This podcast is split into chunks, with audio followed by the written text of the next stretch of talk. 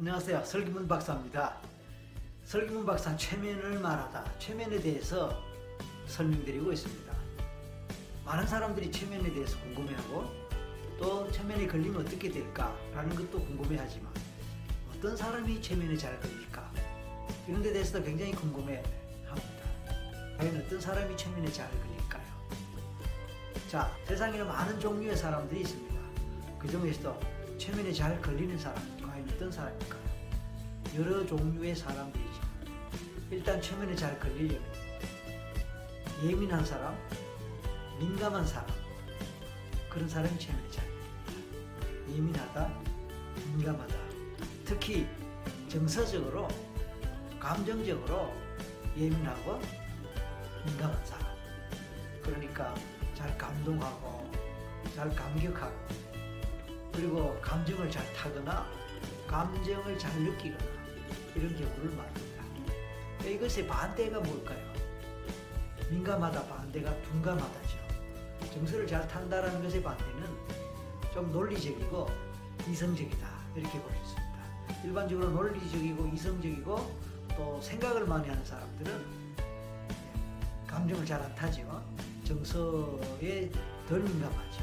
그래서 논리적으로 생각하고 이성적으로 생각하는 그런 사람들은 일반적으로 최면 유도에 또는 최면에 좀 덜 걸린다 이렇게 볼 수 있습니다. 최면에 걸린다는 것은 특히 정서적으로 반응을 하고 정서적으로 느낌을 느끼는 이런 경향이 강한 사람이 최면에 잘 걸리기 때문에 역시 어, 예민하고 또 민감한 사람이 최면에 잘 걸린다 이렇게 볼 수 있습니다. 이런 사람들은요 영화를 볼 때 쉽게 영화에 몰입을 하고 주인공의 마음을 빨리 이해하고 그 마음과 같이 공감을 하면서 눈물 흘리거나 가슴 아파하거나 그런 경향을 볼 수 있습니다.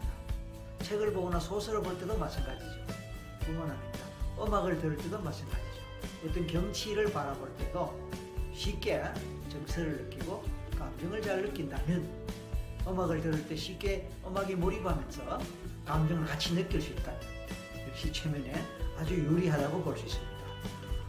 자, 두 번째 생각할 수 있는 것은요, 예, 상상을 잘 하는 사람입니다. 평소에 누구나 상상은 할 수 있습니다.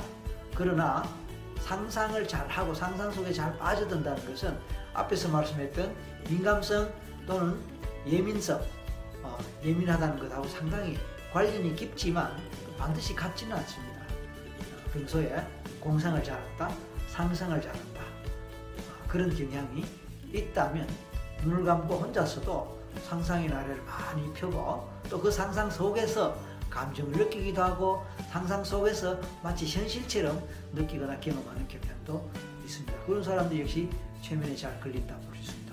반면에 최면에 잘 걸리지 않는 사람은 그런 이 상상을 잘 안 하거나 못하는 사람도 있습니다. 반면에 상상을 잘 못하거나 상상력이 좀 부족하다라고 생각되는 사람들은 또 최면에 잘 안 걸리는 경향이 있습니다.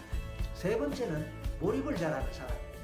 책을 보거나 음악을 듣거나 영화를 보거나 아니면 강의를 듣거나 몰입을 잘한다. 이것은 그곳에 그 대상에 빠져드는 걸 말하거든요.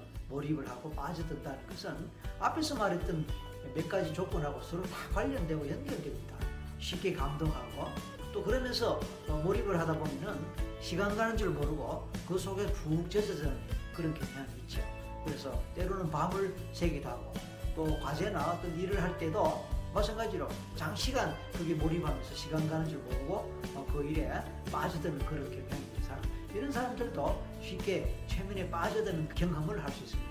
그렇게 본다면 집중력이 강하다는 것하고 상당히 관계가 있습니다. 그러니까 평소에 몰입을 잘하거나 또 그 연장선에서 집중도 잘한다면 아, 최면을 하는데 아주 유리합니다. 자 그렇다면 그 반대로 본다면 몰입을 잘 못한다 또 집중을 잘 못한다 그럼 역시 최면을 하는데 조금 어려움이 있겠죠. 우리가 최면을 한다는 것은 어떤 의미에서는요 상상 세계 속에 쉽게 빠져드는 그런 경향과도 관련됩니다. 왜냐하면 최면 속에서는 상상을 하거나 어떤 무엇을 느끼거나 어떤 이미지를 그리거나 아, 또는 집중을 해서 최면 유도에 따라가고 몰입하는 그런 과정을 통해서 실제로 최면 작업이 이루어지거든요. 따라서 앞에서 말씀드렸던 몇 가지 조건들, 그것은 최면을 잘 할 수 있는 좋은 조건이 될 수 있기 때문에 역시 그런 평소의 성향을 갖춘 사람들이 최면에 훨씬 유리하다 이렇게 볼 수 있습니다. 방금 제가 훨씬 유리하다 이런 말씀을 드린 것은 최면이 모든 사람에게 동일하게 적용될 수 없고 모든 사람에게 똑같은 혜택을 주기가 어렵다 이런 말도 될 수 있습니다. 다시 말해서 최면의 개인차나 아, 최면 자체가 어, 사람들마다 조금씩 다르게 적용될 수 있고 또 효과 또한 조금씩 달라질 수 있고 최면에 걸리는 정도 또한 달라질 수 있기 때문에 그러합니다. 이런 조건들을 우리가 좀 이해를 한다면 최면에 대해서 너무 과잉 기대하는 것도 좀 거물이고 최면을 통해서 뭔가 모든 것이 다 이루어질 것이라고 또 그렇게 믿고 너무 최면에만 의존하는 것도 좀 문제가 있을 수 있습니다. 그럼에도 불구하고 최면에 유리한 조건을 갖춘 사람이라면 최면을 통해서 보다 많은 도움을 받을 수 있다. 그렇게 생각한다면 자신의 성향이나 특성을 잘 어, 이해하고 파악한 후에 최면을 잘 이용하거나 활용한다는 그런 맥락에서 접근해 주시면 좋을 것 같습니다. 오늘 어떤 사람이 최면에 잘 걸릴까에 대해서 살펴봤습니다. 마치겠습니다. 감사합니다.